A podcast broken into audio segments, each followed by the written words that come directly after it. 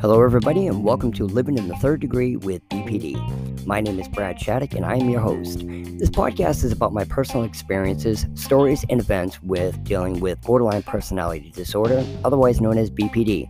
My experiences with BPD is due to my wife, now ex wife, who I have been with for 34 years, was diagnosed with BPD in 2012.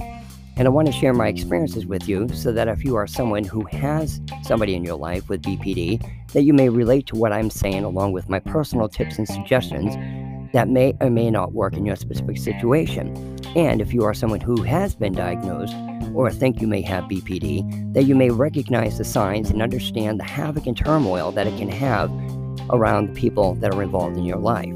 Let me caution you that I am in no way qualified or certified in the field of mental health and that my personal suggestions are merely my personal opinion and do not recommend that anybody take any mental health therapy into their own hands, but to personally seek out the help from a professional in the field of mental health.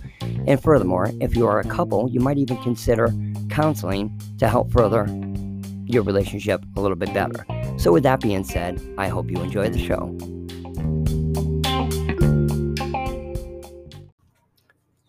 Hello, everybody. Thank you again for listening to Living in the Third Degree with BPD. My name is Brad Shattuck, and I'm your host. And today is an exciting episode for me, and hopefully for all of you, uh, my faithful listeners. I've never had an interview on my show. I've had many times where uh, people have requested to do it, and um, I've also offered it, um, but I'm very radio shy, um, or I should say camera shy, uh, however you want to put it um, not that good with talking with people. And I figured the most people I'd be comfortable with is my children. I have um, three biological children and a stepdaughter. My stepdaughter's 34. My wife was pregnant when I met her.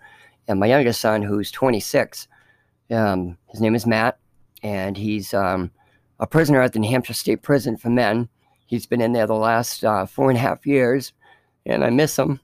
And um, I think out of all my kids, I think he was affected probably the most out of all the kids, probably because he's the youngest. And he's expressed many times that our fighting has uh, interfered with his life. And, you know, the other children were always old enough to leave home. Um, he was as well, but he wasn't in a situation where um, he really was. He was always with us right up until the point when he was taken away. And, um, you know, even through foster care, he was, you know, the youngest child. And um, I just think it'd be really good for all of my listeners to be able to listen on how it can ruin the dynamics of, uh, or the dynamics of a household with somebody with BPD, how it can affect um, the children. And rather than me speaking on their behalf, I figured it would be a great idea to have them as uh, guests on the show um, right now, I um, send an invitation to my daughter. Um, she's 27, and um, to see if she would want to come on the show. And I think she will. She had mentioned interest in it before. Um, but I just happened to be talking to my son today and asked him, and he was really excited. He wants to do it. So um, I don't want to make this intro extremely long, but what I'll do is he's going to be calling me about an hour.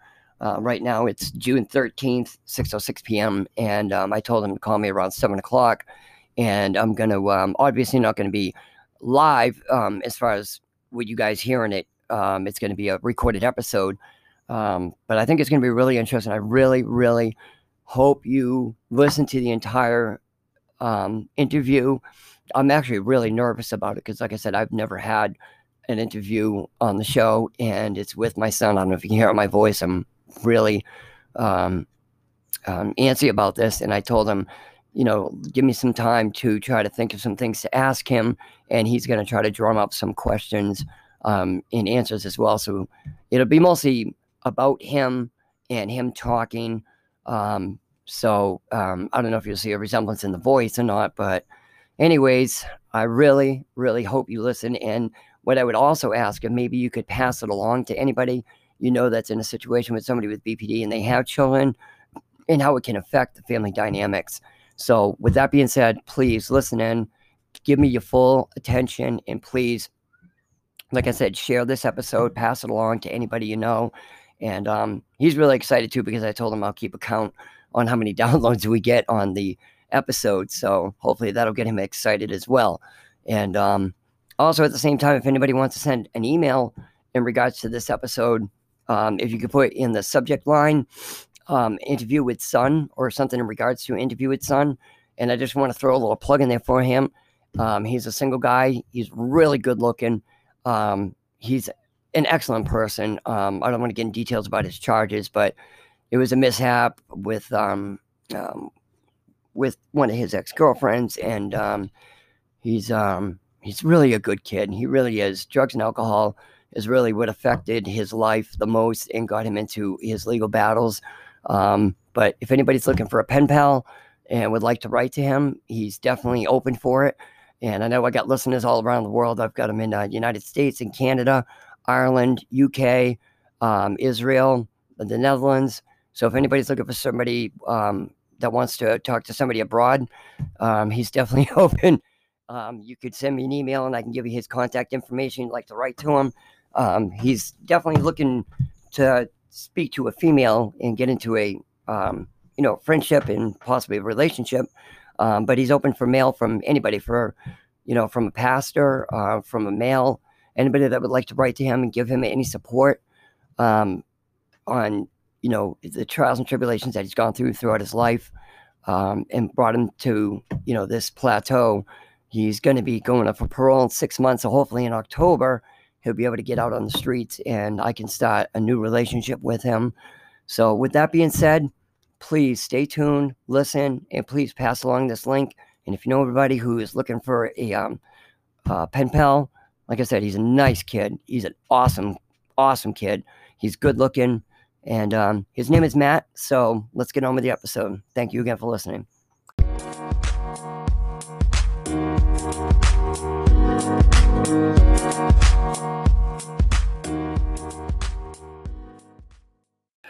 Hello, everybody. Thank you for listening to Living in the Third Degree with BPD. This is Brad Shattuck, your host.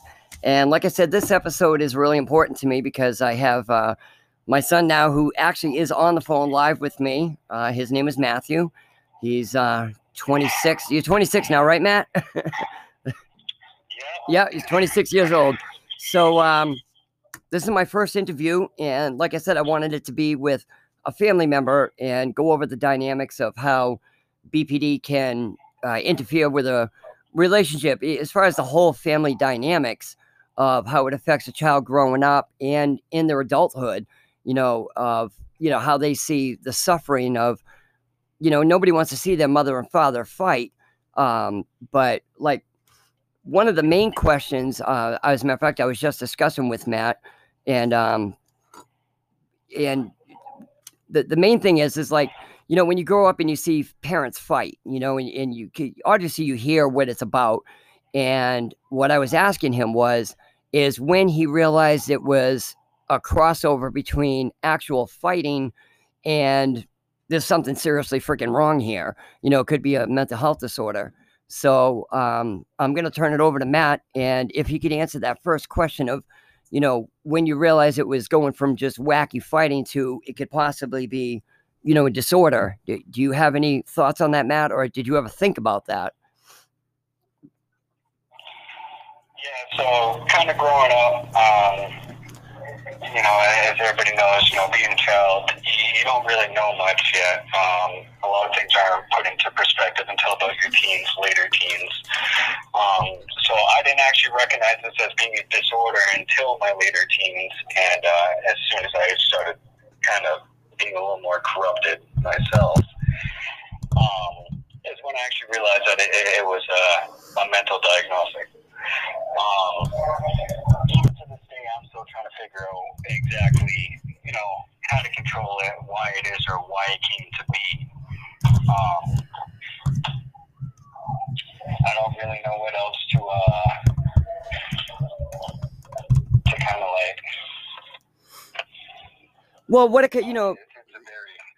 Wait, did you actually remember? Like, I don't know if you've ever even thought about this, but was there a point where you thought in your mind, this is more than just wacky fighting because, you know, before 2012, um, and, and just to bring this into um, timeline for you, Matt.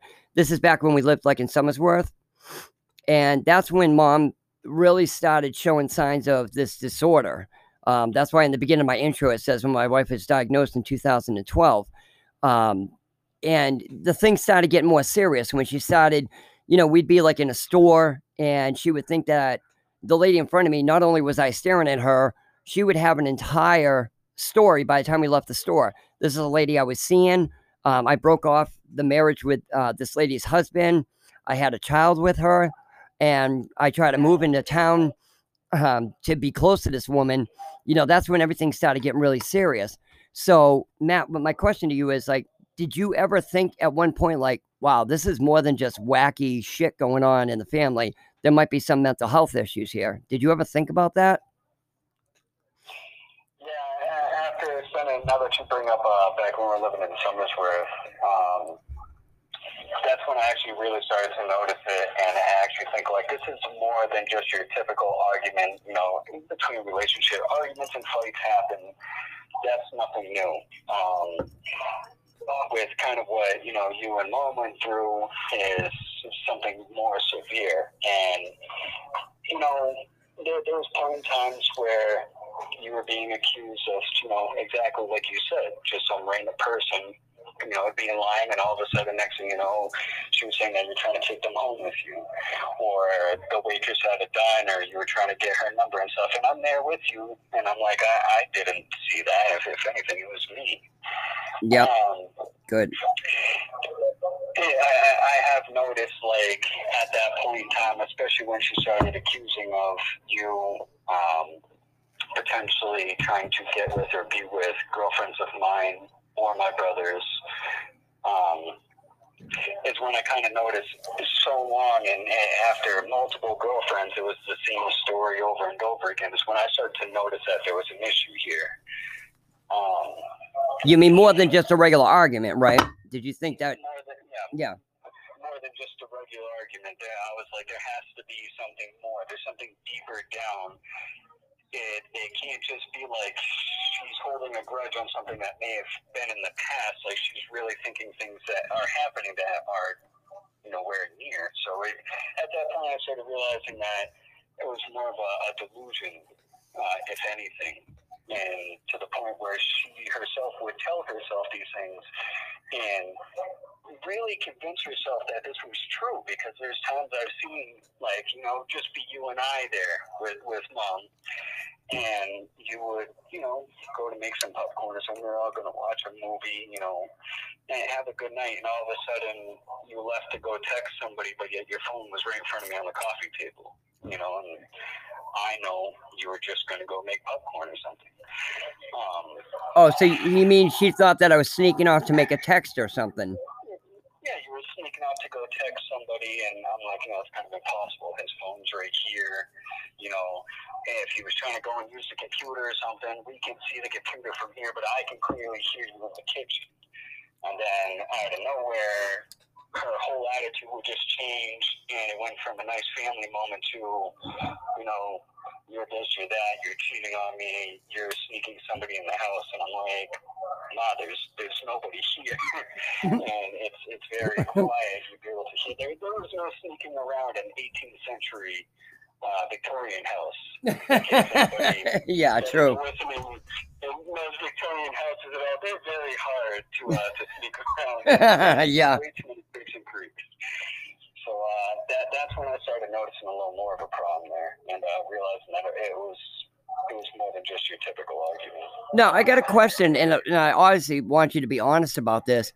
Was there a period before you realized mom had a, a major mental health disorder because I don't know if you know this or not, Matt, but just to let you know that that borderline personality disorder it's ma- the majority of people that have this disorder is women. It's like a woman's disease. Um, I don't want to say like a disease, but a disorder. And for some reason, it's more of a woman's thing.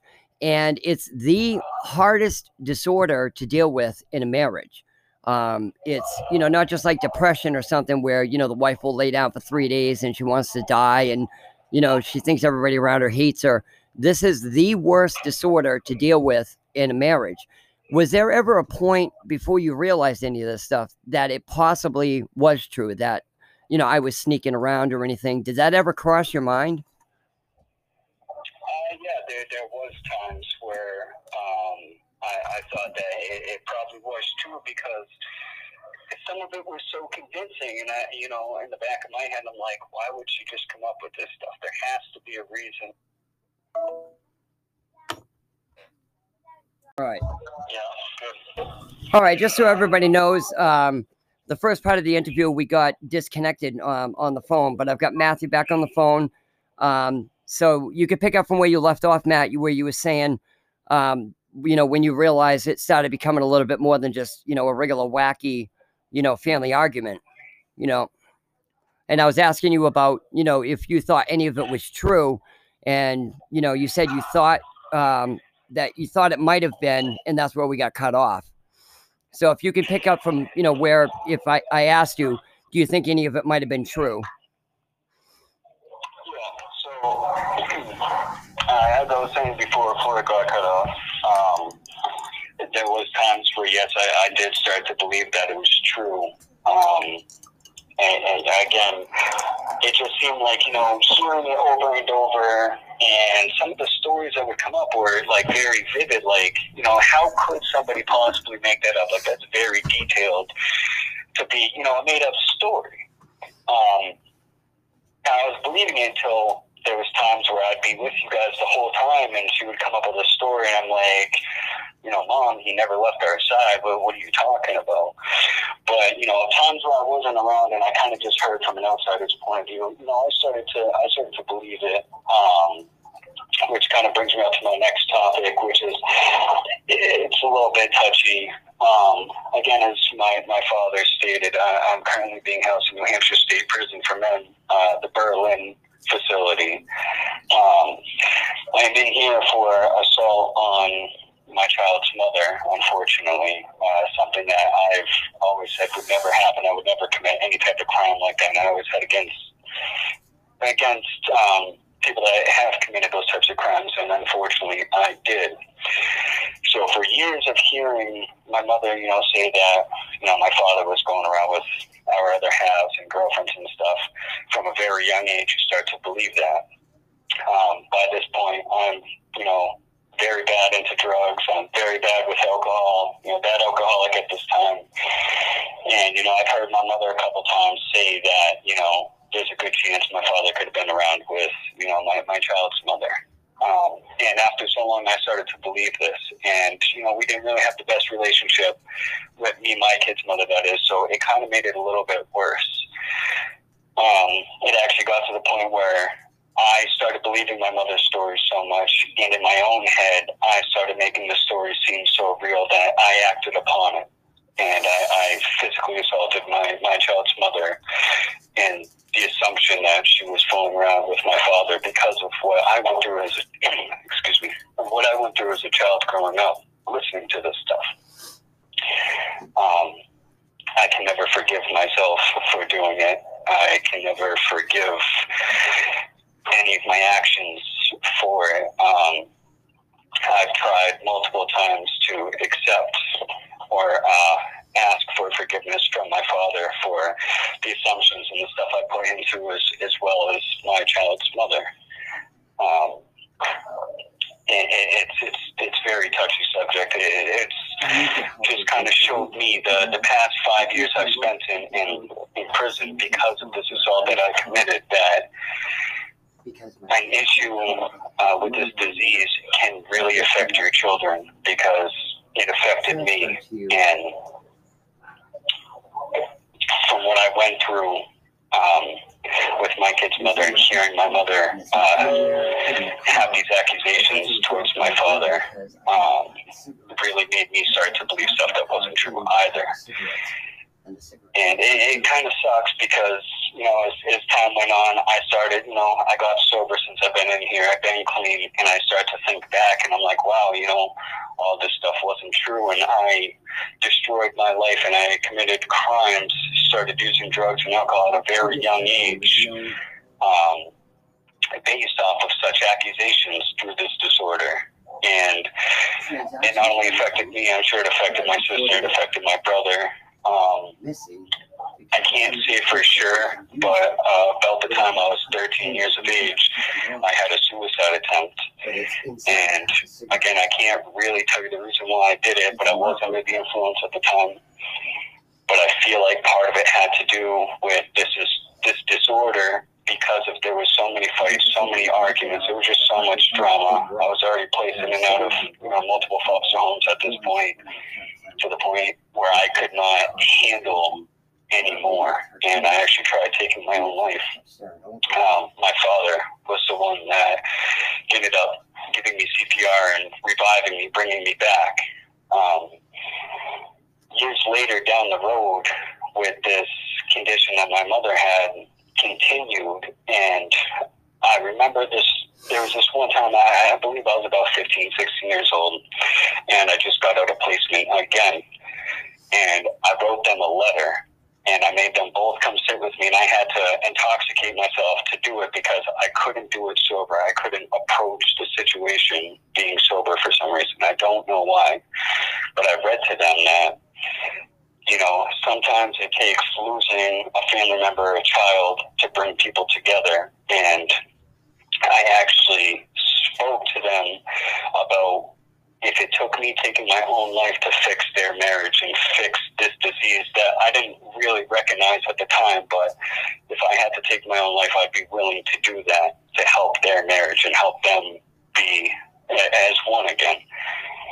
And uh, in my mind, that made perfect sense to try to do to save somebody else, but I want my story and my background to kind of show you how such a disease can really affect a child growing up, because that's all they know. They you're teaching them, you know, to to, to follow these lies, to follow these um these delusions that they convince themselves of having, and being such you know young, our minds are still developing. We're learning to believe these lies as we get older.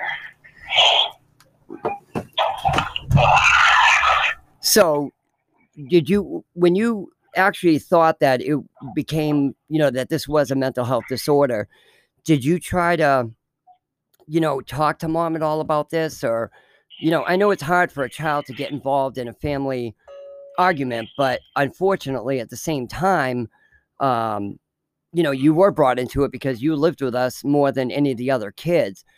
Uh, so I don't know what happened like when I wasn't there, but did you ever bring it up to mom that, you know, there possibly could be a mental health disorder and that, you know, that you know dad's not doing any of this stuff? I cuz I I don't think I've ever even asked you that. So do you think did, did you ever remember asking her or getting in a conversation about that? Yeah, there is times when when I have actually mentioned to her um, if she would seek help because this could be a possible disorder.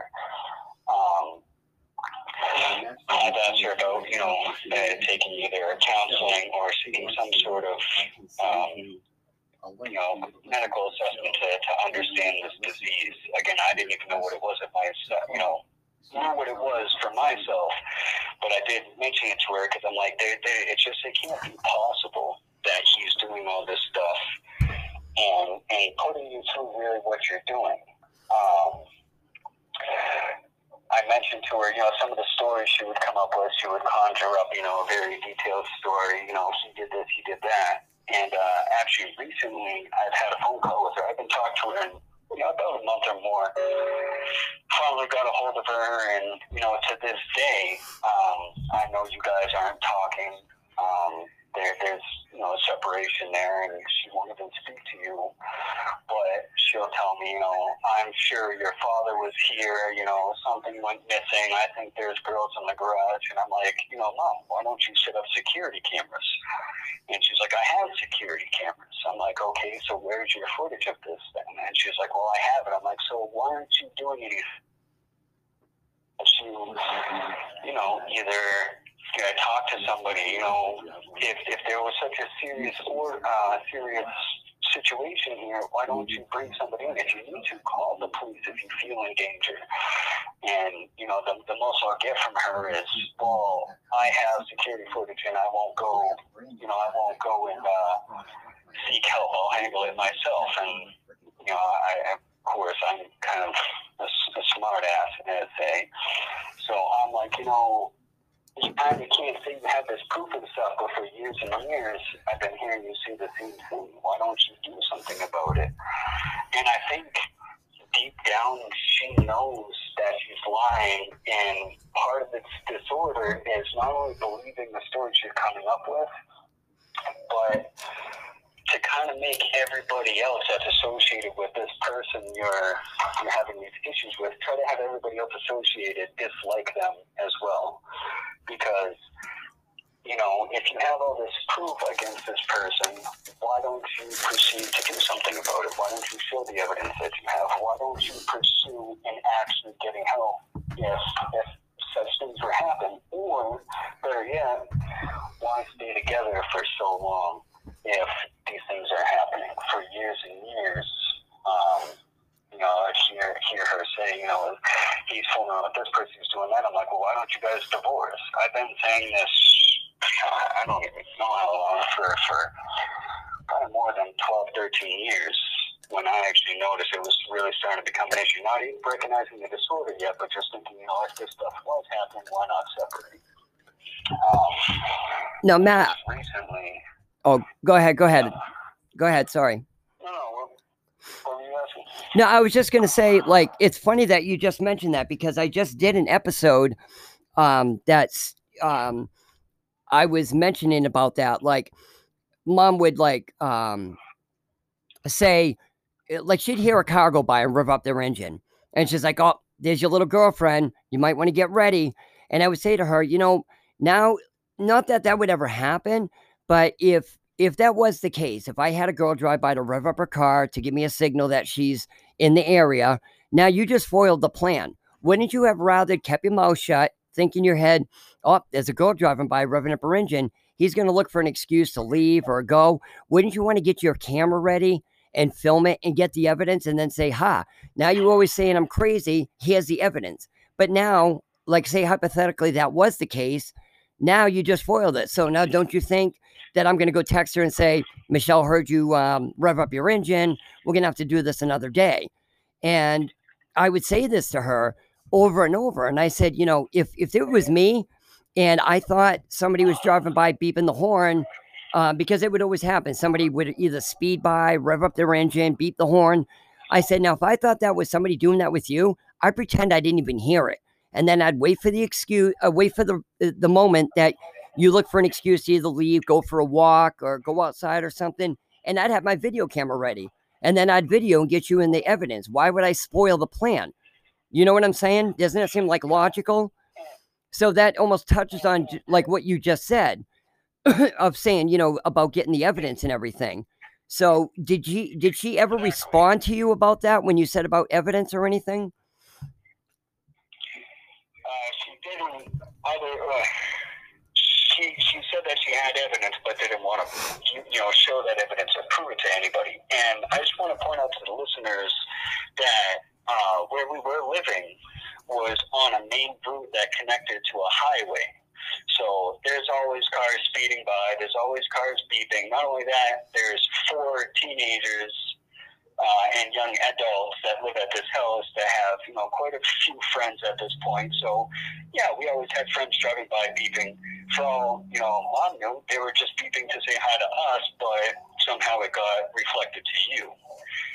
Um, other than that, the evidence that she had, she would never want to prove or show.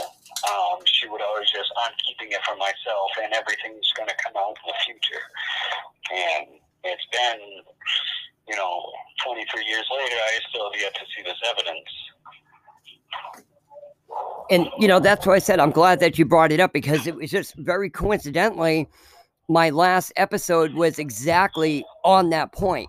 You know, I used to say to her, you know, in like I was saying in some of my previous episodes, Matt, you know, I feel bad because I used to tease her a lot. You know, I used to say, you know, like when a car would drive by and they would beep, I would get so frustrated that I would be like, oh, there goes my girlfriend, you know, beeping away. And after a while, it made me really get upset that I was ignorant enough not to realize there was a mental health disorder that you know, there was a serious issue, you know, that, and I, here I am making fun of it, you know, and how here it is, you know, probably a little bit too late where I'm doing all this research and finding about her disorder and have my podcast and everything and realizing that, if I had done all this research before, maybe things would a little bit different. But I still put the blame on myself because, like my aunt told me one day, you can't change anybody else and you can't sit there and do all the work for them because until they actually believe that there's an actual, you know, uh, this fault on their part, you know what I mean? That until they can admit that there's actually fault on their part and they try to seek help for it, there's nothing that I can do to make a difference. She's still going to think every time there's a horn beeps by or somebody runs up their engine or slams on their brakes or something that it's somebody waiting for me. and all these different um, things that I would try, you know, like I said, of, of telling her, you know, if I was going to do that, you just foiled the plan. You know, that was all stuff that was good and dandy to try to appease myself, but it wasn't helping her because in her mind, no matter what I said, went in one ear and out the other. It was always she was right. You know, there was nothing wrong with her. If there was a horn beeping, it was definitely somebody beeping for me. You know, even if you said, Mom, there's going to be a horn beeping in five minutes, it's for me, it doesn't matter. It was still for me. You know what I'm saying? But I'm just saying, I, I was touching on that because I just did an episode based on that specific um, subject about, you know, foiling the plans. But so the other question I was going to have, like, able to access um, your podcast in here, which I don't, because you know I, I would like to for for my own be able to hear a little more about it, especially hear about your thoughts, because you know we we haven't really ever talked about this other than here and there. Um, for all the listeners out there, not just because it's my father, but great guy to listen to, full of information, very smart man. Um, I'm actually happy to hear you know, the results he gets from you guys listening because I have some disorders myself, I feel like, and if I had somebody that could speak upon these types of situations and I was able to listen to him, would have been a huge help for me and actually helped control my life at an earlier age. So, you know, thank you for all the listeners that do actually put their time into trying to learn more about these disorders. It's very appreciated. And I uh, thank. No, I thank you for putting that plug in there, Matt, because it, it does. Because in the same way with me, if if I was a little bit less arrogant, well, and I don't want to say arrogant so much. It was like I felt I could cure mom. Like I, I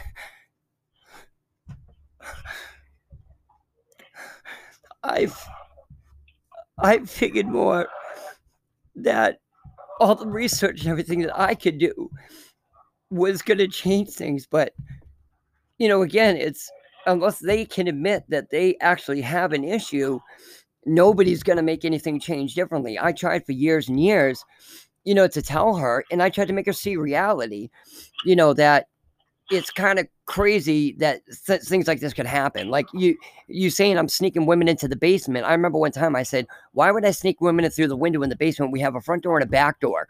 And she would say, "Well, that's too easy," or she would come up with some crazy answer. And you know, I tried like making her see reality and and like get her out of this fantasy world. And I remember telling her one time, I said, the only way that I would cheat on you is if I could find a woman that has 100% of everything you had your looks, your body, your thoughts, your, your DNA dynamics, everything. But I said, and even then, it wouldn't happen. You know, because I said, I told her, I said, you physically fulfill me 100% of everything I need mentally, physically. I, I feel comfortable with you. And she would get upset sometimes. She's like, but every time you lay and cuddle up with me, you fall asleep. And I said, because that's, I feel so comfortable being next to you. Remember how many times you tease me all the time that every time we lay down and watch a movie, I'd fall asleep? Remember I was well known for that? Oh, yeah. yeah. and that and that's the thing is I used to explain to her it wasn't the fact that I fell asleep with the movie, it was because me, you, and Matt would lay down and I just felt so, you know, it's like a kid with a teddy bear. You know, I felt so comfortable no matter what problems I had throughout the day, you know, and I was upset. You know, just being with you guys made me feel so secure that I could fall asleep so easy. You know, in the same way with here, you know, my mother says every time I go in the living room, I fall asleep. It's the same way if I have, you know, if I'm in here and my mind's going too much, I go out there and I sit out there with them watching TV, I fall asleep. It's because I feel secure. You know what I mean? And it's just like with any kid, you know, a kid, you know, is is being crying in the crib. And what do you do? You pick them up and they they hear your heartbeat, or you give them a teddy bear or pacifier, anything where they feel comfortable and they go to sleep. And I used to tell her, I said, you know, don't take offense to that. If I was you, take, you know, be proud of that, that that you can actually make me feel so comfortable that I actually fall asleep. And I remember one time, um, this was just last year. She had a wicked bad day. She was thinking about her mom because her mom just passed away a few years ago. And um, I put on a movie and she fell asleep like 10 minutes into it. And we got up during the night and she said, Wow, I know exactly what you're talking about now. And I said, What? And she said, I was so upset earlier about my mom. And, you know, you went out and you made me a cup of tea and tried to make it some popcorn and make it a nice night for me. And 10 minutes into the movie, I fell asleep.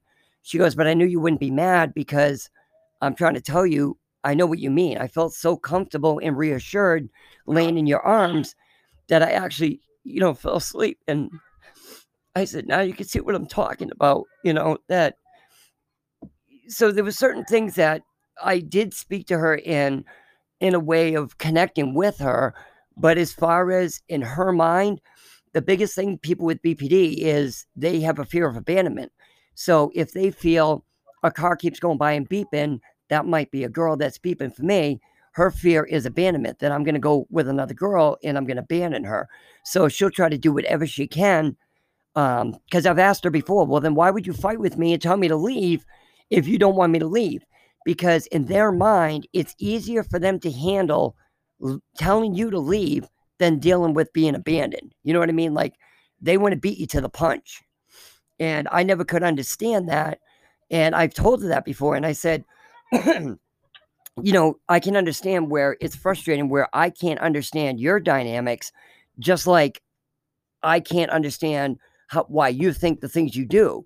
So I used to tell her, I don't think you're crazy. I know you have a disorder. She's admitted she's had a disorder, but you know, again, I'm probably getting a little off the path about the family thing.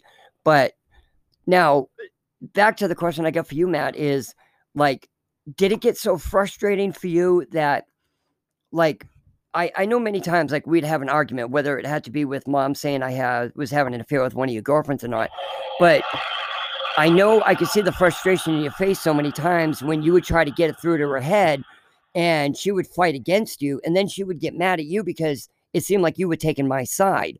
And we would both tell her, You're not taking sides. He's trying to take both of our things and say, He's not doing this stuff. And do you remember that many times how she would fight with you because she thought that you were taking my side?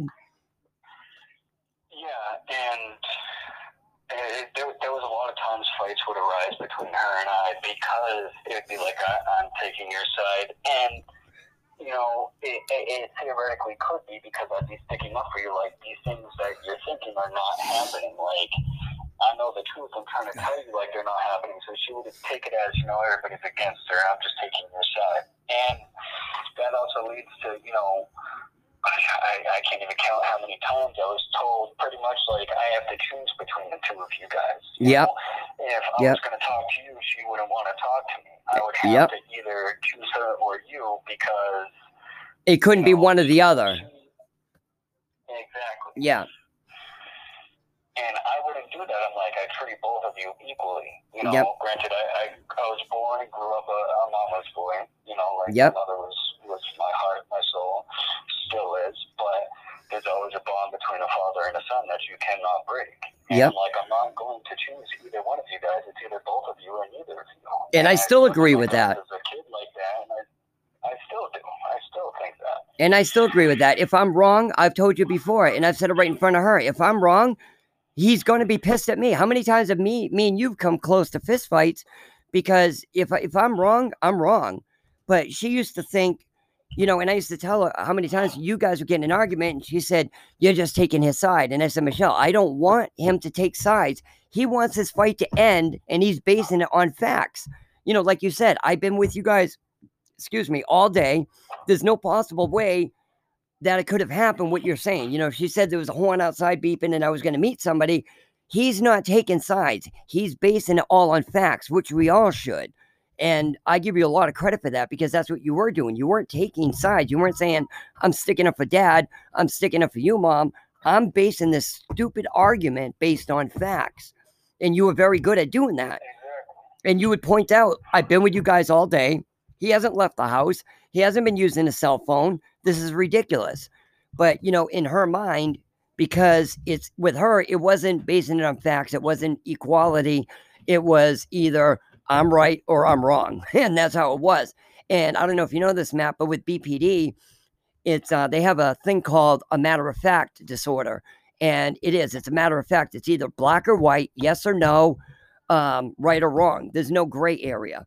You know, either I'm saint or I'm a saint. Um, excuse me, either I'm a saint or I'm Satan. I'm not n- nothing in the mean. I'm not a decent guy. I'm not a good guy. I'm either bad or I'm evil. You know what I mean? So, um, yeah, exactly. But I don't mean to keep taping you on course, but it was triggering some certain things that I'm remembering as you're talking. But you know, but the and well, that's what I mean. And I, I, I definitely can see like thinking back, and I used to, you know, butt in and say that he's not taking sides. He's basing this argument on facts. And it's not that he's getting involved. Um, well, the pi- times you would get involved with number one, if we were trying to, like you said, have a family night, we were trying to watch a movie, and all of a sudden a car, and I would cringe, Matt, to be honest with you. Like when we were in Somersworth, remember we had the couches right near the window facing the main road? And it was a beautiful spot the way we had the living room set up. And we'd have the windows open in the summertime and I would hear like a car rev up or beep, and uh, my body would immediately quiver, like, oh, here goes this freaking night, you know. And I still did it to this day. Like, even me and mom went together just up until two months ago. And if I heard a car squeal, peel out, rev up, or anything like that, I literally would cringe and I'm like, oh, here goes my night. Nine out of 10 times it was because all of a sudden she would take my bags, throw them outside, and go, you can leave, go be with her now, you know. But so, like I was saying, you would stick up if it had to do with, you know, us have involving us having a family evening, or just if you were sick of hearing it, you know, or you know, but you never. The good thing was you never got involved unless like you were like obliviated on on drinking because when you were drinking you were one of those that had like liquid courage like anybody could piss you off it could be a priest you know, didn't hold the door for you and you want to kick the shit out of them. but, yeah. you know, as far as getting involved, you know, with arguing with me or mom, like I said, you didn't butt in except for the fact of if it was a family night or if you knew the facts, you know, like you, I remember many times me and mom would be arguing and you'd walk in and be like, you know, listen, I don't mean to like get you guys' business, but like dad's been here all day. He hasn't even had, like, even sometimes when my cell phone wasn't turned on, you know, he hasn't left the house or anything. This is ridiculous. But you only butted in, you know, when you knew the facts. I don't even want to say butt in, but, uh, you know, chime in unless you knew the facts.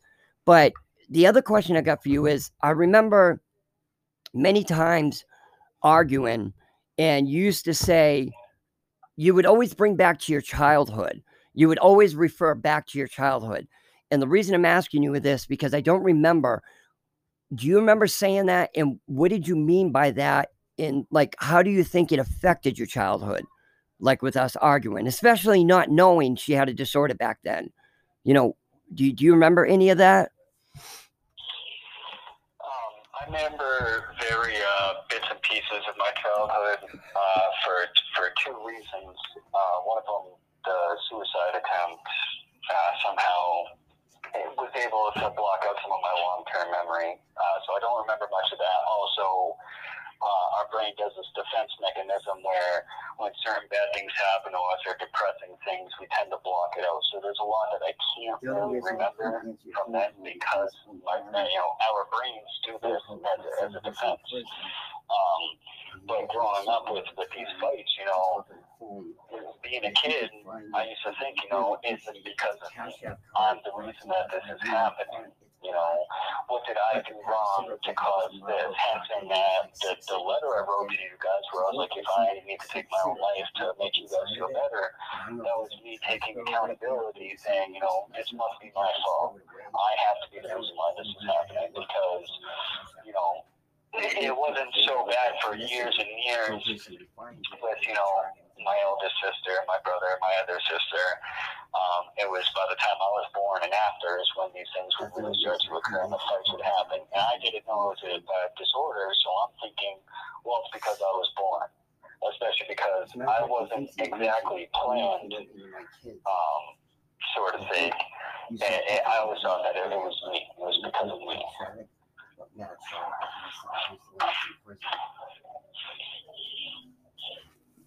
So, like, I didn't even know how to like really say this, but like, do you did you?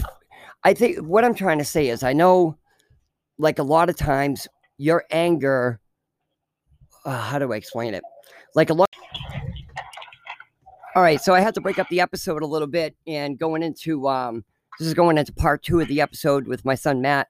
Um the, the last part of part one, I was trying to ask him um anytime there was an argument, Matt, like you would always bring back about your childhood.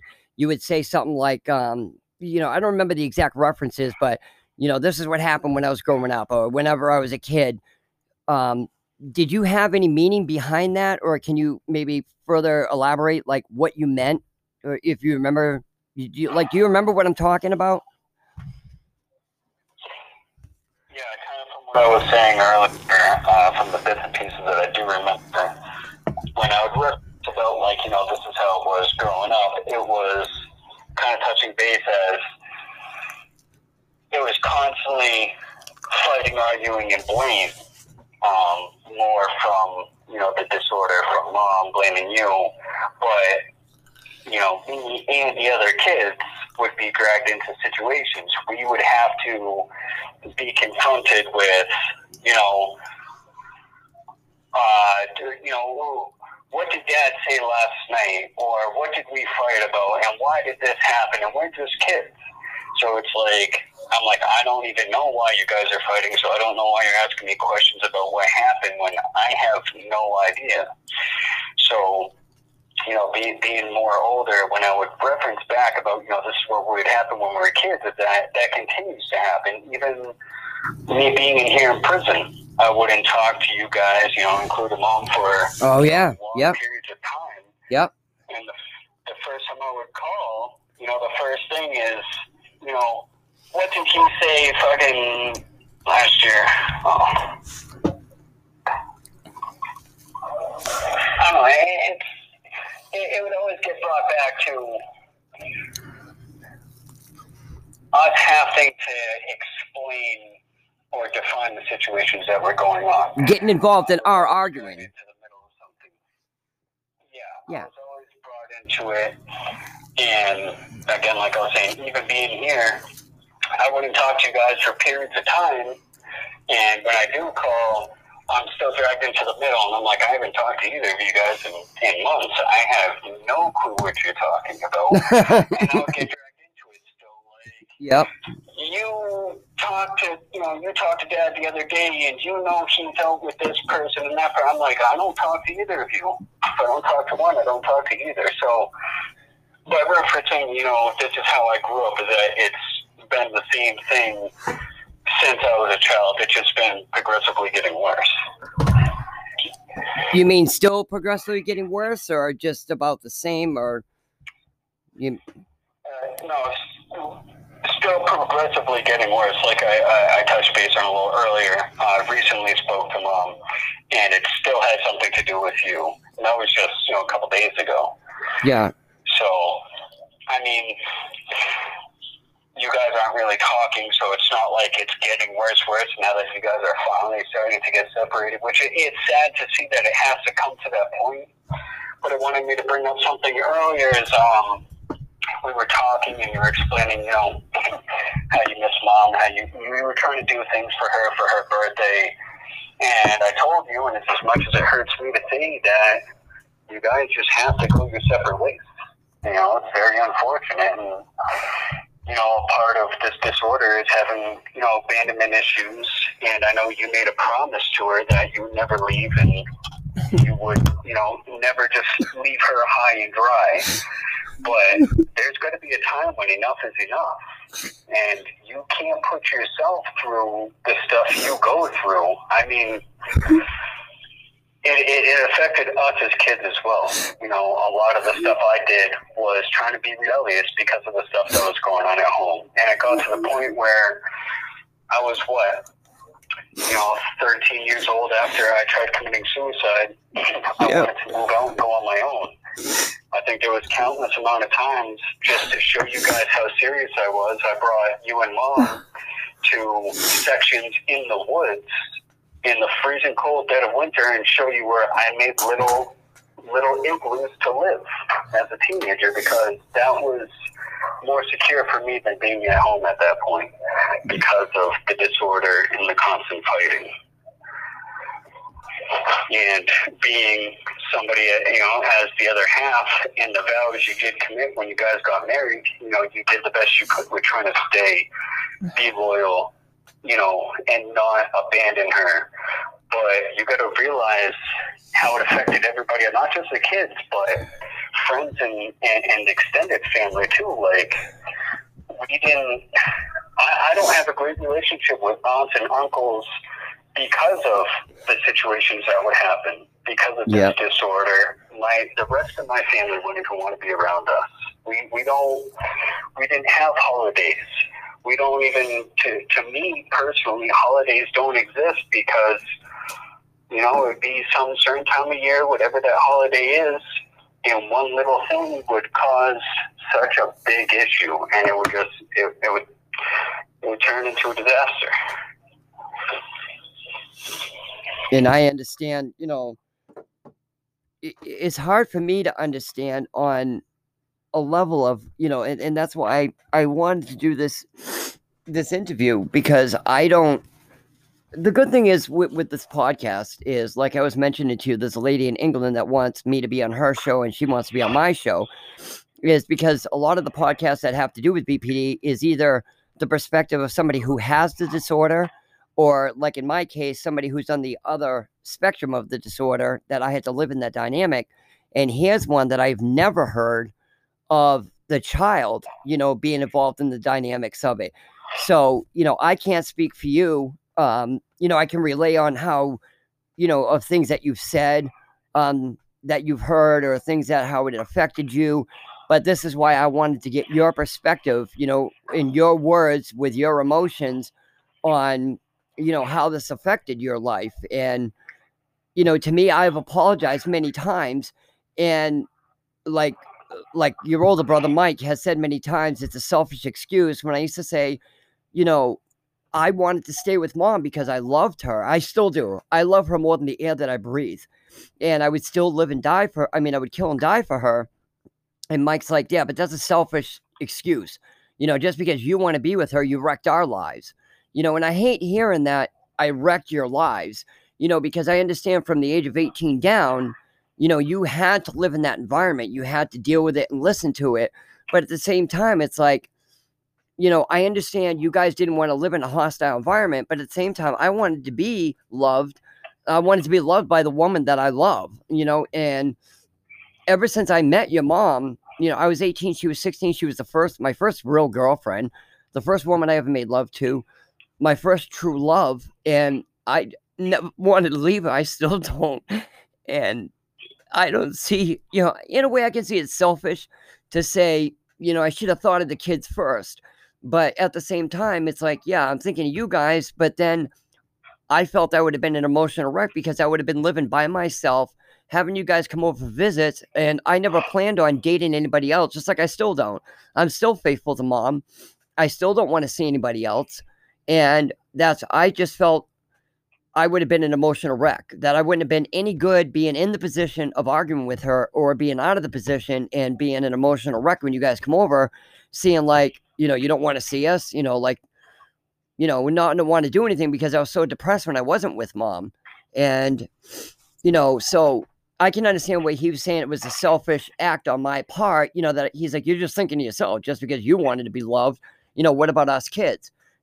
But, you know, I just wanted to have us that whole family of mom, dad, and child, you know, of us all being happy together. And unfortunately, I guess that never happened. And as hard as I tried, you know, and like I said, if it, I know for a fact, if it was not for your mother's disorder, and it's not her fault, it's not, not it's nobody's fault for any disorder we get, whether it's PTSD, people aren't made to go to war, you know, it's not her fault she got this disorder, but everybody says yes.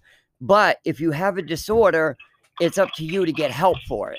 And I understand that. But also, I defend her in the part of if how do you know to get help for something if you don't know that it's hard for you to understand the difference of reality and your own reality? You know what I mean? If she really thought I was sleeping with somebody, you know, but still, I do have to put blame on her as far as she should have been said, okay, if a thousand people telling me that there's something wrong with me, isn't it worth it at least to go see somebody to see if there is something wrong with me? You know, I always say, what is it going to hurt? You know, that's that's the way I feel. You know, give it a try. What is it going to hurt? And she never did that. She refuses to do that because her, in her mind, her reality is real is real.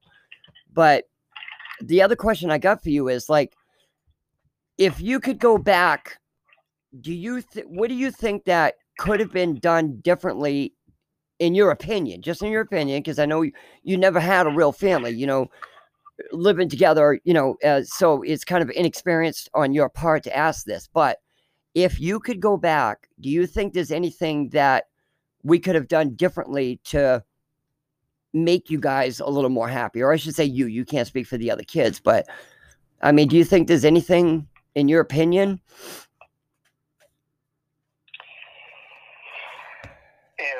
If, if I was to speak about going back and being able to change anything, which I can kind of relate this to my own situation. Um, I, I would say that even given all the crap that, that went on, um, there should have been some space taken because there, there was trust broken between the both of you uh, long, long ago. And I feel like that trust being broken may have triggered more of the disease to come out. Not just no, you're right. Um, you're right. In this case with the with the BPD, but depression and the anxiety of everything else, and it's just a toxic snowball effect. Um, I would have.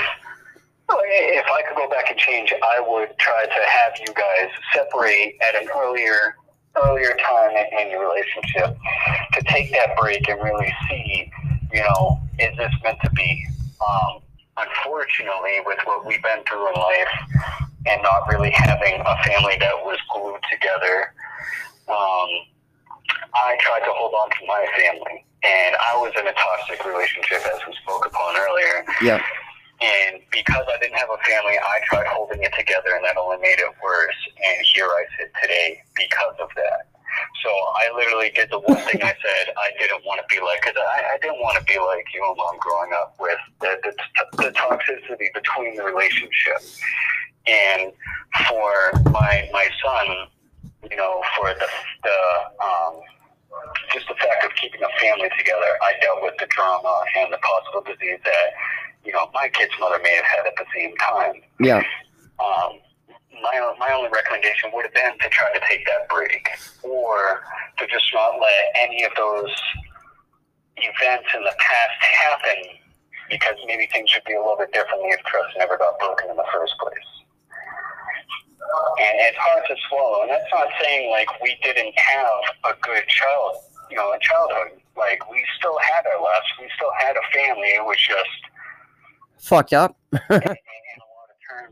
yeah. A lot of dysfunctional. Yes, exactly. But that's not to say that even how mad at we were with each other, with everybody, we were always there to protect each other's backs. No matter what, we were, we were still a family. We're still the Shattucks.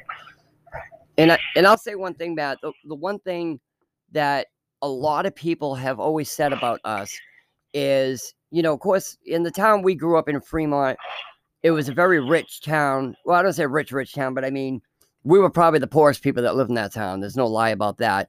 I mean, I made good money, but I was irresponsible with finances. You know, I always gave you guys everything you ever wanted. You know that. You guys wanted a dirt bike, you got a dirt bike.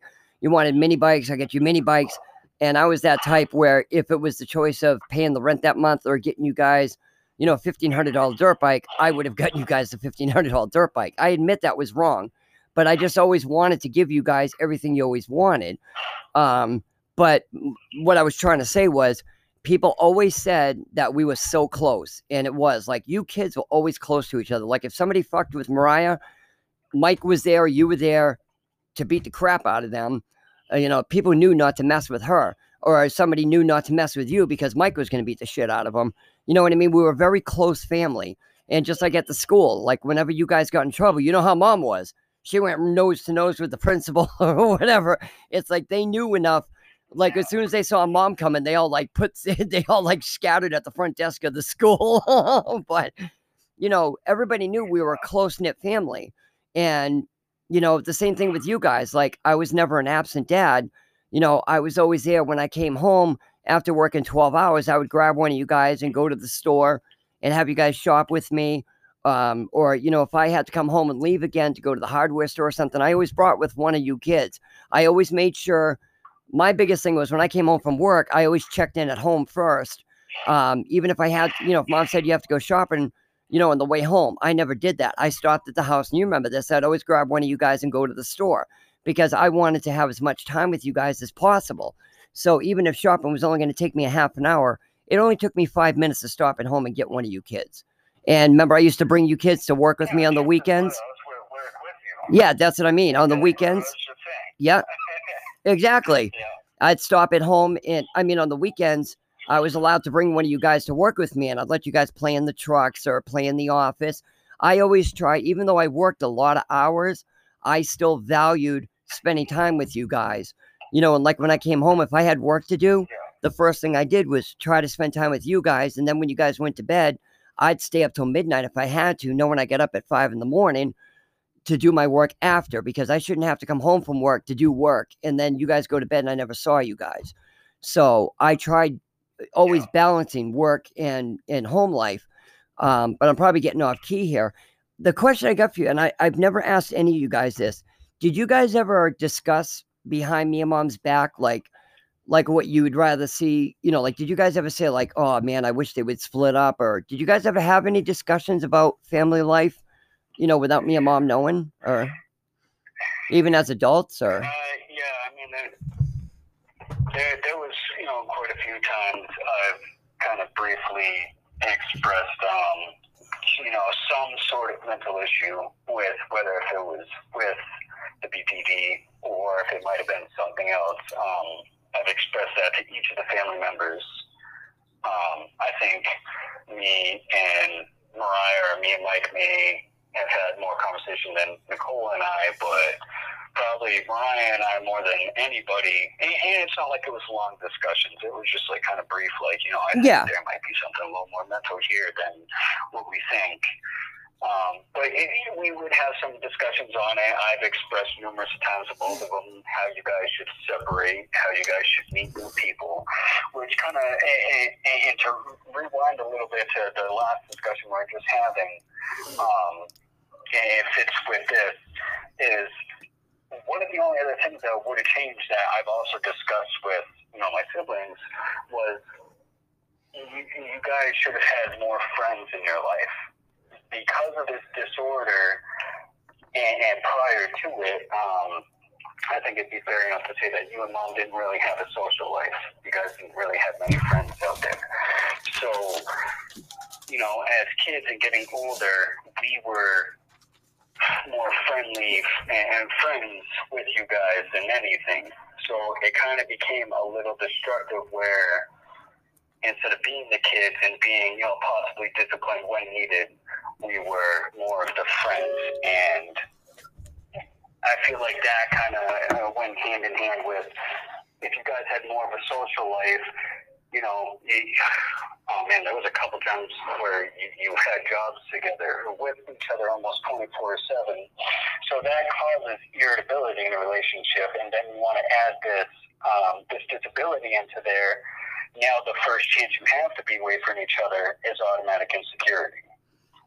Exactly. And yep. I feel, I feel like that, that probably would have helped a little bit to have somewhat of a social life back in the day. So that's something that I used to mention to, to Mike and Mariah was, you know, I wish you guys would go out and have a little more of a social life and try to earn that trust back around other people again. and I think I um I think I explained to you before that you know I think it was more of a mutual um uh how do I want to say it? a mutual agreement between me and mom me, me and her both are introverts, and you know we were very non-social people, and she was my best friend and I was her best friend, so we felt we didn't need anybody else, you know. And there was times, you know, we tried having, you know, we get with a group of people, and we just felt uncomfortable because mom kind of had social anxiety and I had social anxiety, so that's why we had so much in common. That's why it was so hard for me to ever leave her because she was like my other half. It was like somebody taking your body and splitting it in half. She, you know, she could finish my sentences, I could finish hers. But I, I understand what you're saying. We probably should have had people that, you know, she go out with the girls on a Friday night or a Saturday. Um, and I've told her that many times. matter of fact, there was one time years ago um, when Mariah was living over in Kingston, and I told mom to go out with the girls that night, go out with me, and she did. But in her mind, she said I was just doing that so I would have an excuse to be able to go out with guys. And so no matter what I tried doing, it somehow backfired on me. And she's like, You're just doing this so you can go out with the guys sometime. And I said, No. I said, I'll, I'll be honest with you. I don't ever want to go out with any other guys or people. I go, This is just for you so you can go out and have a good time. And she, we actually had an argument about it, Matt. And she's like, I don't want to go out with other people and hang out. And I said, Can you do me a favor? Just do it. So then guess what the argument came about? Yeah, because you're going to have somebody here when I leave. I said, No, it's not about that. So it became a two sided, ar- I mean, a, a two pronged argument of either I was going to have somebody I was hanging out with while she was gone with Mariah, or I was going to use it um, against her in the future and say, Well, you got to go out. So, I mean, I did try. I really did. But, and it was sad because I remember that night she said, I don't need to go out with other people to enjoy my life. She said, I, I enjoy spending time with you. And it broke my, it didn't break my heart. It melted my heart because she said, because I told her before, I said, I don't want you having, thinking you have a boring life by, you know, not going out and hanging out with people. And she said, but anything I need, you provide. She said, I, I enjoy watching movies at home with you. Or if we go out, we go out to the movies or the beach she said, There's nothing I need outside of our relationship. And that's exactly how I felt. And I looked at her and I started crying. And I said, You know what? That's exactly how I feel about you.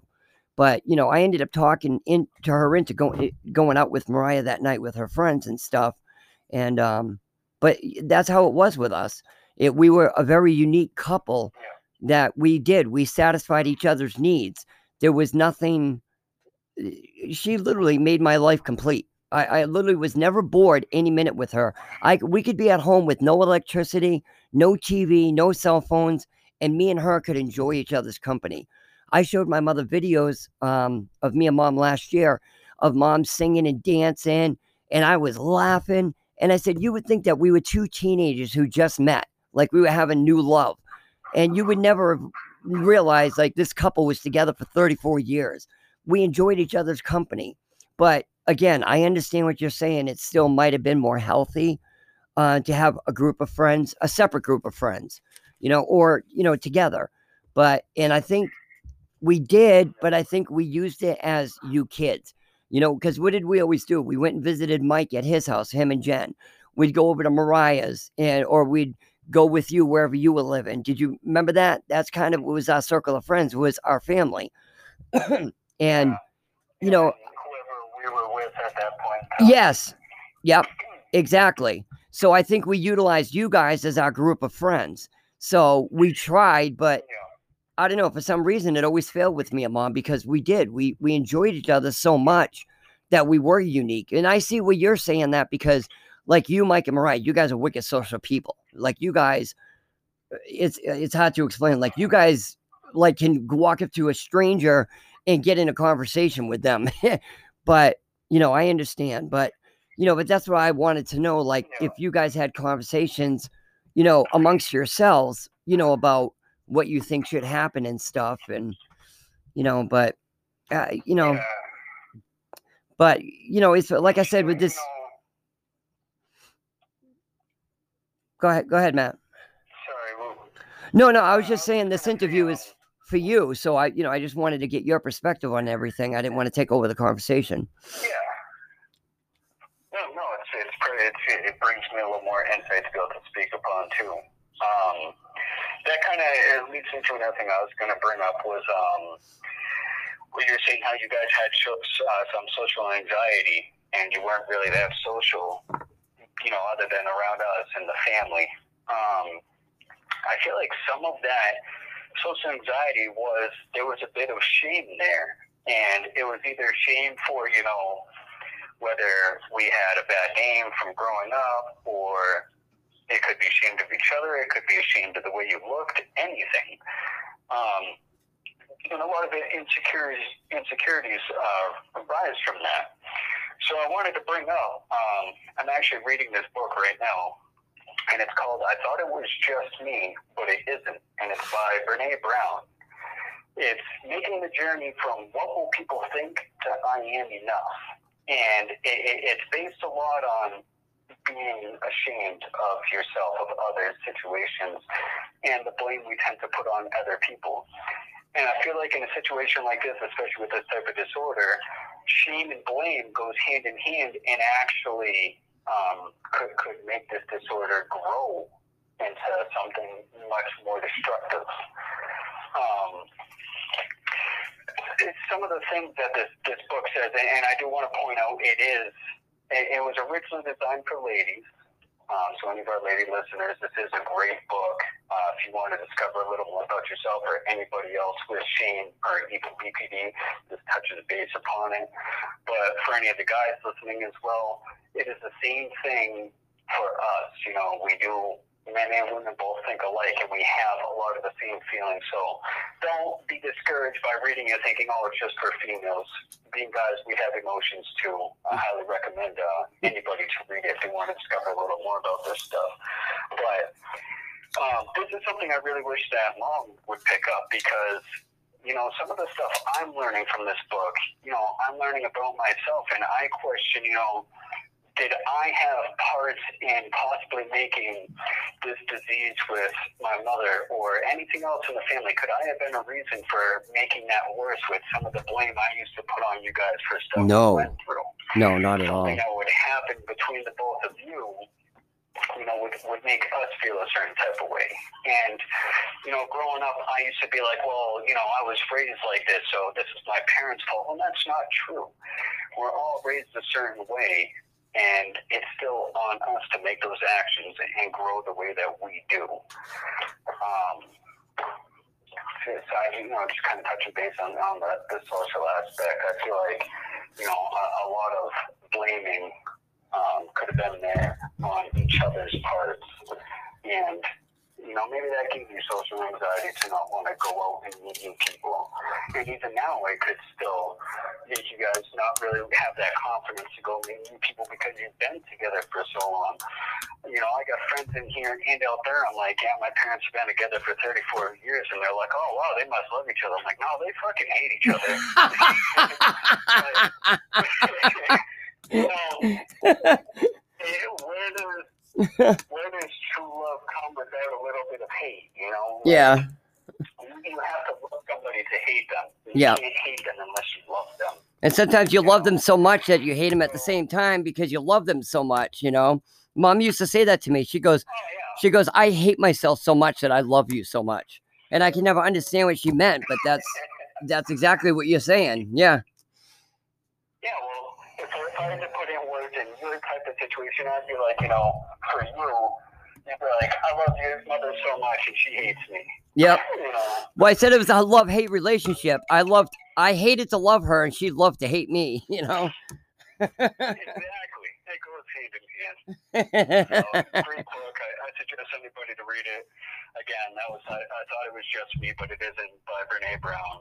yeah, it, just in case, Um, uh, just in case you can't hear Matt that well, it, I'm looking at the the uh the prelude to it, and it is. It's called "I Thought It Was Just Me, But It Isn't." Making the journey from what, um, from what. Oh God, I can't read the rest of it. Um, I thought it was just me, but it isn't. Um, by Renee, or it's Brene Brown, right? B R E N E, Brene Brown. Yep. Brene, Brene Brown Yeah. and it's on Amazon. It's only like eight thirty nine for a used book.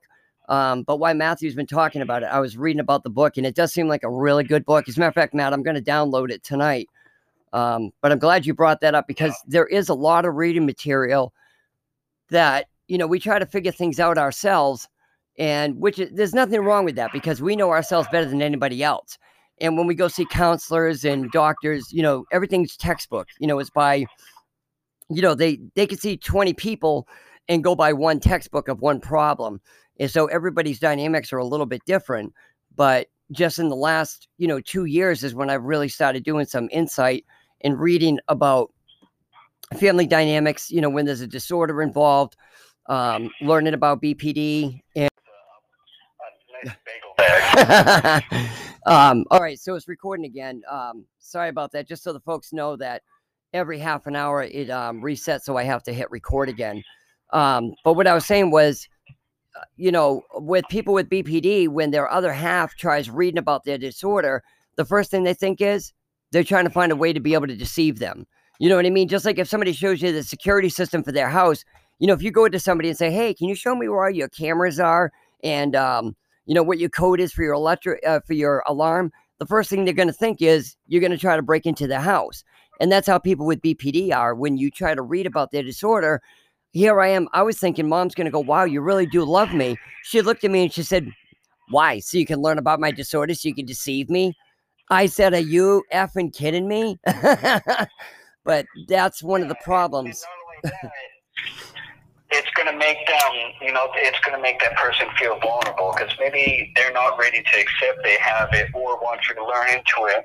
Yes. Or, you know, they, at that point, they might end up becoming into denial. Well, I don't have this. I don't know why you're looking into it. And then they're going to make themselves believe they don't have it. Yes. Yep Who, who, wants to admit they have a disorder. I don't. Exactly. I have now. Yeah. I don't care to admit it, but I have to accept it so I can deal with it. Nobody wants to admit they're broken.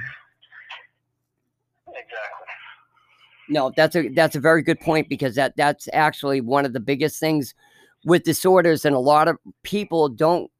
There's two reasons that most people don't number one is the shame, you know, because nobody wants to be told this they're broken, something's wrong with them, especially with a mental health disorder. You know, so a, a million people would rather be told that they have arthritis, um, opposed to that they have, you know, depression. You know, because with a mental health disorder, it's more prone that it can never be cured; it can only be treated. You know, if you have arthritis, you know, the same thing, you can treat that, but guess what? It's not going to affect how you, you know, talk to somebody and how you make them feel loved you know, but a mental health disorder is just that stigma that this you're crazy. And as a matter of fact, just to touch on that, every every disorder requires certain medications. Even though there's, you know, for like depression, there's probably 30 different depression medications. But with certain uh, disorders, there's a regimen. Like with bipolar, which I have, there's um, three medications that I'm on. One of them is to help regulate the ups and downs and the other one is for the social anxiety aspect, and the other one is um, for the um, uh, for the jittery, uh, the you know the jittering and the shakiness and stuff like that, which is usually like a, a benzodiazepine, but I can't take those, so I have a mild one that I take. So my point being with BPD, mom is on um, a regimen as well, but there's one medication. It's called Zyprexa, and the reason she won't take it is I made the freaking mistake when I was reading it to her, she said, Yeah, my doctor said that if I take this one medication, um, it's supposed to help me so I can, like, I don't know, t- t- be in touch with reality. And I said, No, what it means is, is help you perceive reality so you can kind of step back. So if she thinks, you know, say she gets a whiff of um, perfume in the air, rather than just going, Oh, you snuck women into the basement, she can pause and say, Oh, maybe it's just a fragrance of flowers outside coming in through the window you know, it gives her that moment to step back and, and try to perceive reality a little bit more than just blurting it out. So when I was reading off the medication, guess what it's called? An antipsychotic. She goes, Oh, no, no, no, I'm not taking, no, I ain't taking something. I'm not psychotic. So that was the end of that. So if I had never told her that it was an antipsychotic, she'd probably be on that medication right now. But I, before thinking, I just read it line for line and it says Zyprexa is an antipsychotic, and she went, "Whoop! Stop right there," you know. So, but you know, people don't realize just like with um, when you try to quit smoking, they um, prescribe you Wellbutrin. Wellbutrin's an antidepressant, but it doesn't mean you're a depressed person. You know what I mean? So I tried explaining to her that it, it just. What's that? to, to, to not cut you off, that's Yeah. actually something uh, I, I am prescribed at the moment as well, Butrin. And I'm not really a depressive person. I'm happy-go-lucky every single day. You are. But to you know deal with my depression at the moment, I take medication. And before, I wasn't somebody that would ever take medication. I would be that one person that's like, I'm not broken. I don't need medicine. I will never use medicine. Yep. I would self-medicate Yep. for an uh, addiction problem. Yep. And because of that, I actually am studying into something where I have a co-occurring disorder, where I have depression and um, you know some anxiety. Instead of taking medication prescribed as I should, I use unfortunately drugs, and they call it a co-occurring. So my mental health disorder affects my drug use, and my drug use affects my mental health. Now, Matt, what is that called again? Because I'm sure people are interested in that. I've never heard of that. What is it called? Co occurring? It- It's called a co-occurring disorder, and I actually have something brief right here, an introduction I could read for you if you'd like. No, please do. Because I've never heard of that before. Um, this, this is what I, I'm diagnosed with at the moment is a, uh co-occurring disorders. Um,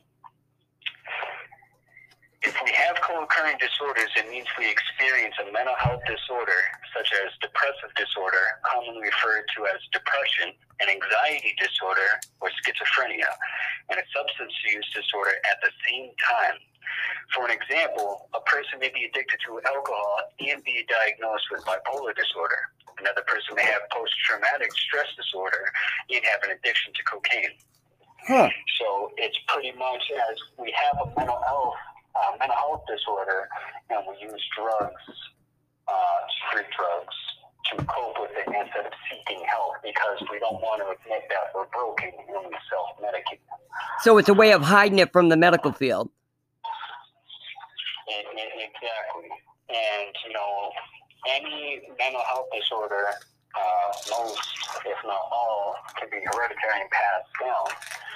Um, and kind of like what we've been touching base on with the borderline personality disorder, this involves a long-lasting pattern of having extreme changes in relationships, such as love and hate, self-esteem, and other aspects of a personal image, along with impulsive, often volatile uh, behavior. Impulsive acts, including threat to suicide, may occur when that person feels he or she may be abandoned. And that's a lot about what we're talking right, right about now, because, I mean, it, it happens a lot within our family, including, I know, unfortunately, but with my mother. You know, she she has everything described here, and there may be more to it, but until we actually get the help we need to search into these disorders, we won't know what else we're diagnosed with. That's I'm I'm really glad that you brought that up because I've never even heard of that, and that actually gives me a lot more insight, you know, to like issues that I've gone through and you've gone through. As a matter of fact, I don't know if anybody, I don't think I've discussed this before with my episodes, but I mean, out of the six of us in the family, there's me, mom, um, and four siblings. Um, out of six of us, five five out of six of us have had you know drug and alcohol issues, and what's really fucked up is mom who has the worst of a disorder is something she never asked for and she never had any drug and alcohol issues you know? She's been the one that's always been straight uh, never abused anything and here she got something and i think to be honest with you i never brought it up with her but i'm wondering in her mind if she thinks you know like here's all these kids and my husband abusing alcohol and drugs and bringing themselves, you know, whenever they had an issue, you know, they got to escape from it and I had to deal with it. And I'm wondering if that kind of triggered some of her disorder too, because she did. She always had to deal with it straight because she, to me, I know like Mariah has like um gone against what I've said this before, but I honestly thought mom was an awesome mother. You know, maybe you guys see it differently because you you lived it but what, what i saw from the from the outside looking in you know she always you know had your laundry done she had you guys fed um you know kept the house clean and stuff like that and she always felt that she had to be in the right state of mind. And she said that before. She said, I was the responsible one. You know, I had issues I had to deal with. My mother was crazy. Um, you know, and my siblings all hated me, but I had to deal with it straight because I had kids at home that relied on me. And that takes, you know, that to me takes a strong person where she had the ability at any time to abuse drugs or alcohol, and she never did because she always said she thought of being a responsible mother. And she said that's where I took advantage of it, where she goes, um, you know, you got to get high every time you want, to escape from your problems because you knew that I wouldn't and I'd be there to take care of the kids. And I apologize for that many times because even though I didn't do that on purpose, that might have been a subconscious thing that I did, knowing that, you know, the kids were taken care of, that as obliviated as I could get or, you know, as messed up as I could be, the kids were always taken care of because mom was always straight.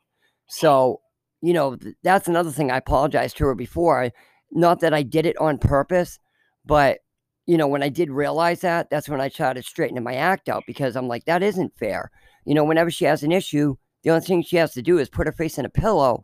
And, you know, a lot of times when she said that I abandoned her and I was cheating on her, she didn't mean specifically with a woman. She meant cheating on her as instead of cuddling up to her and getting comfort from her, I got comfort from drugs or alcohol. You know, and to me, that is the same as cheating you know, because people cheat because of either two reasons. They have a physical need or an emotional need. And I had that that that emotional need, and instead of getting it from mom, I got it from drugs. So it's no different if I'm getting it from a woman or from drugs. I was still cheating on her. And in my eyes, I mean, yeah, I'd rather have somebody, you know, sit there and smoke a joint than screw another person. But in my eyes, I apologized to her and I said, so all those times when you said I was cheating on you, you didn't physically mean with another person. She goes, No, I didn't mean it all the time. She goes, Yeah, a lot of times I did think of it, but I was. I did. I cheated on her emotionally with drugs because I didn't, you know, go to her. So what you were just saying, not to get too off far track, that makes a lot of sense. You know, it really does. And I'm glad you brought that up because I never even knew that. I just learned something new. You know? So thank you somebody where you know, like I've been told, um, you know, having a, a drug problem most of my life growing up. Um, I've had other halves tell me, you know, why do you drink so much, or why do you smoke marijuana? Why do you do this and that? And I was like, well, because, you know, un- unfortunately, I experience life where I'm miserable unless I, I'm under the influence somehow. And they took it as, well, you need to be under the influence to be happy with me. And I'm sure that affected them mentally too. And that could have put them in a, a long term state of depression or have other mental health issues because of me trying to control my own issues could have sent them down. So, like mom, for instance.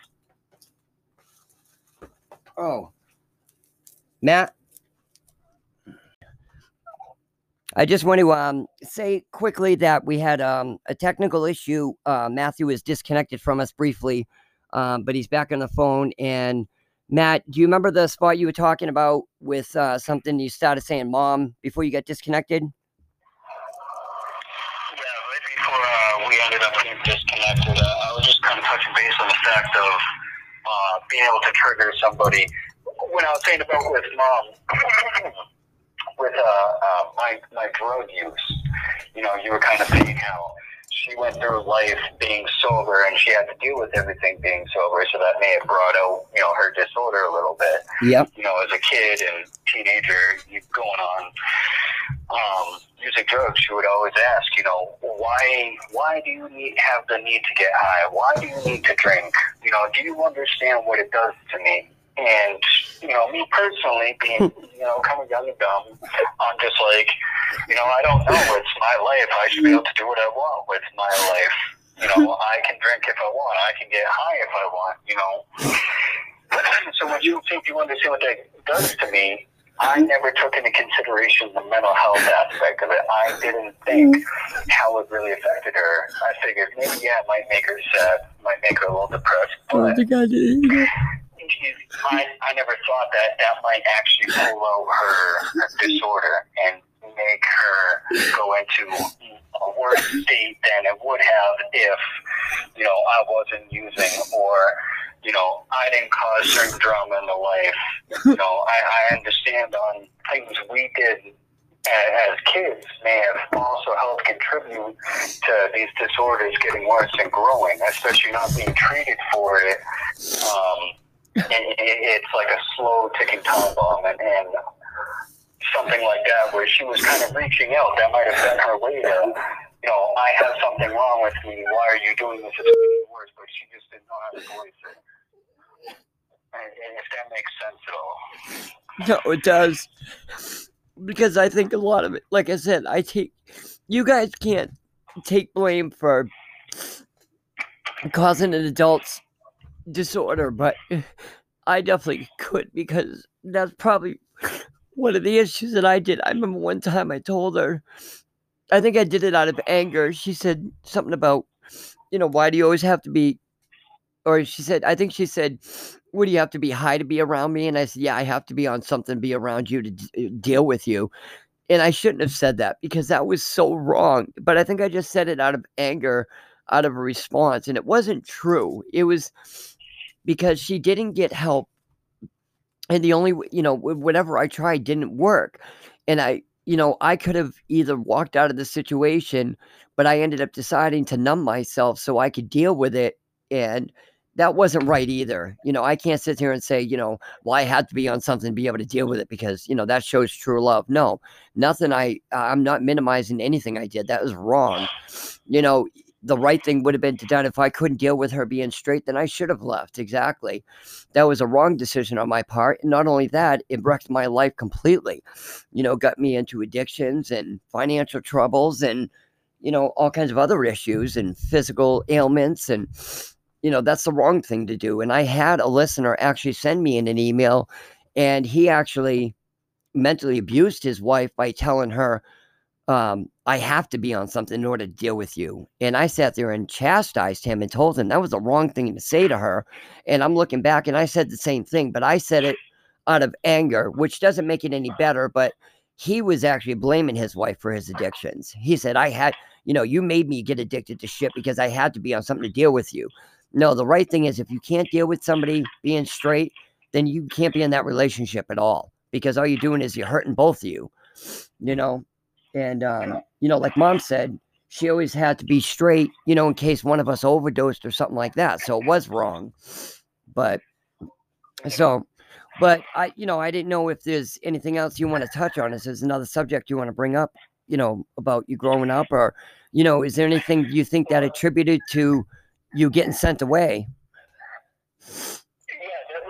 there's a couple aspects on, you know, I, I want to touch base on, and like being an outsider point of view and watching kind of seeing this disorder grow because of other people. Like, I would like to touch base on watching how mom was affected with the way that, you know, her mother, my grandmother, would treat her. Seeing how she was affected with the two of you, the way she was affected by stuff I would do, Mike, Mariah, and so on. Um, and, Thank you for using Global Tel Again, I apologize for the uh, technical difficulties. The phone system at the prison um, sometimes will abruptly do that, so I apologize. Um, so, Matt, you remember the part where you before you got cut off, you were saying about mom's mother and her grandmother? I, I, was just saying, uh, I want to touch base on uh, how mom was affected by pretty much all, all the relatives in the family and, and possible friends that were around at the time. Uh, but given the you know technical difficulties uh, that we're having by uh, GTO and our wonderful facility here at New Hampshire State Prison, I feel like maybe this will probably be uh, another time type thing, you know, another episode. Plus, I feel like I, I already kind of tortured our audience enough. So nah, nah, nah. Um, one thing I would ask is, you know, if possible, um, if you feel like reviewing another episode from, you know, a uh, interview with me. Oh, there's no doubt about um, that, Matt. Any, if there's any questions, you know, that you would like to ask, if something that we didn't talk about, you know, if there's something you want to know about my childhood or how I feel about a certain situation, any type of question you can conjure up, please send uh, send you know my dad an email and ask these questions so that when we talk, you know, we can have a little bit better of a, a um, I don't know, a presentation for you. This is my first time having an interview, so I'm a little nervous. So I'm sorry if it seems a little shaky. Uh, I promise next time it'll be better. but uh, please, you know, feel free to ask questions. Include your name so we can address you if, if you feel like, unless you want to stay anonymous. Um, I'd be more than happy to answer any questions that you have, you know, about the childhood we have uh, growing up around this disorder or, you know, just anything that may have been able to relate to this, I guess. Yeah, and that's that's a great point. And and just in case um, the audible um, might not come out that great, what Matt was saying was send me an email. And I have the email in all the show notes. It's third degree podcast nh at gmail.com.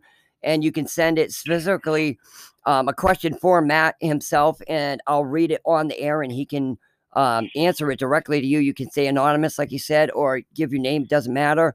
But that way, if you have a specific question, you know, if you are a parent, um, either has BPD or doesn't have BPD, if you're on the other end of the spectrum, like I am, or if you're a child yourself that lives with somebody that has BPD and you have a question on either, you know, that you want him to answer or maybe his opinion or maybe even a suggestion he may have, send that to me and I'm going to be doing another episode with him probably in another week, and um, that'll give me some time to um, get some emails from you guys, and we can add that into the uh, the show. So that's a that's an excellent idea, Matt. I'm I'm sorry I didn't even think about that, but that's an awesome suggestion. But um, yeah, so like you said, we're going to wrap up this episode. Do you have anything you want to end the episode with, Matt? Um uh I'd just like to put in there if there's anybody that has this disorder or are dealing with somebody uh, that does have it, don't give up right away until you try to uh, really exhaust your your options and, and try. Don't just kind of minimize like I did what I could. Really do what you can because this is something serious and it should be taken seriously.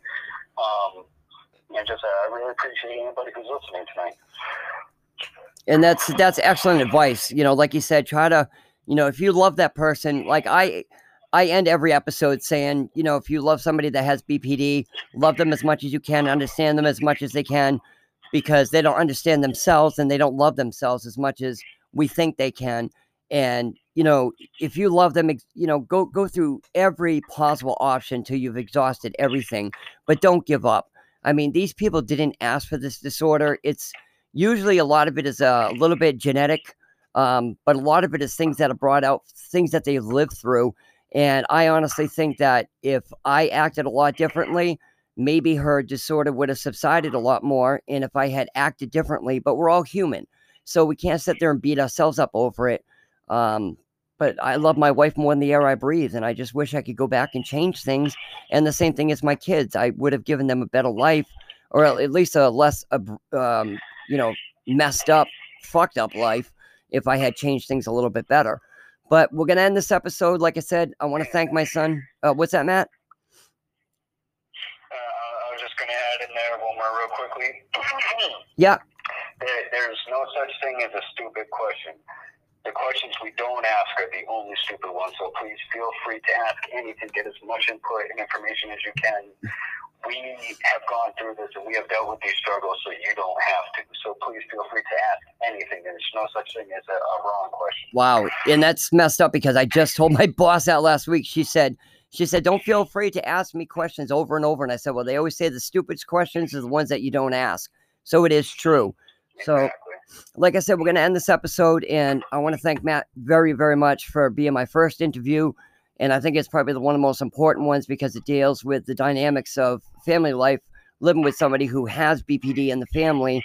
And um, like I say, every episode, if you live with somebody who has BPD, love them as much as you can and understand them as much as they can because they find it so hard to understand themselves and they find it so hard to love themselves. So, with that being said, thank you again for listening and hope you tune in next time. I just wanted to say one last thing. Like I mentioned at the beginning of the episode, Um, my son's at the New Hampshire State Prison for Men in Berlin, New Hampshire. And if anybody's looking for um, a pen pal, um, he's looking for, you know, like a female that would write to him and, you know, become correspondence back and forth. But at the same time, if you're like a counselor or a pastor or anybody that would like to offer him some support and write him a letter, you can send me an email. Again, it's third degree podcast nh at gmail.com. It's all in the show notes. And, um, you know, he'd love to get some mail from you. Isn't that correct, Matt? Yes, sir. Okay. So I just want to throw that in there. So, you know, anybody. so he's a good kid. Like I said, um, he's an awesome kid. He really is. He'll be out on the streets hopefully in like six months. But anybody, any prisoner likes mail, and he's definitely one of the people that would be awesome to write to. So again, with that being said, thank you again for listening.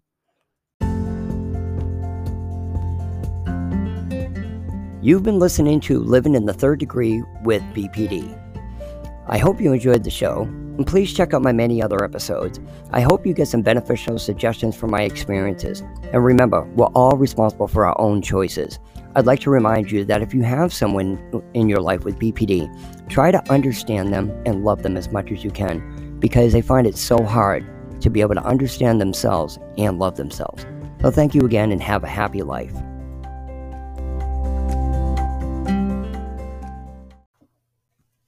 Hi, if you'd like to contact me with any questions, suggestions, or if you'd like to be a guest on one of our shows or would like an email read on the show, you can contact me at third degree podcast nh at gmail.com. That's spelled T H I R D D E G R E E P O D C A S T N H. Third degree podcast NH. Again, that's at gmail.com. I hope to hear from you. Thank you again.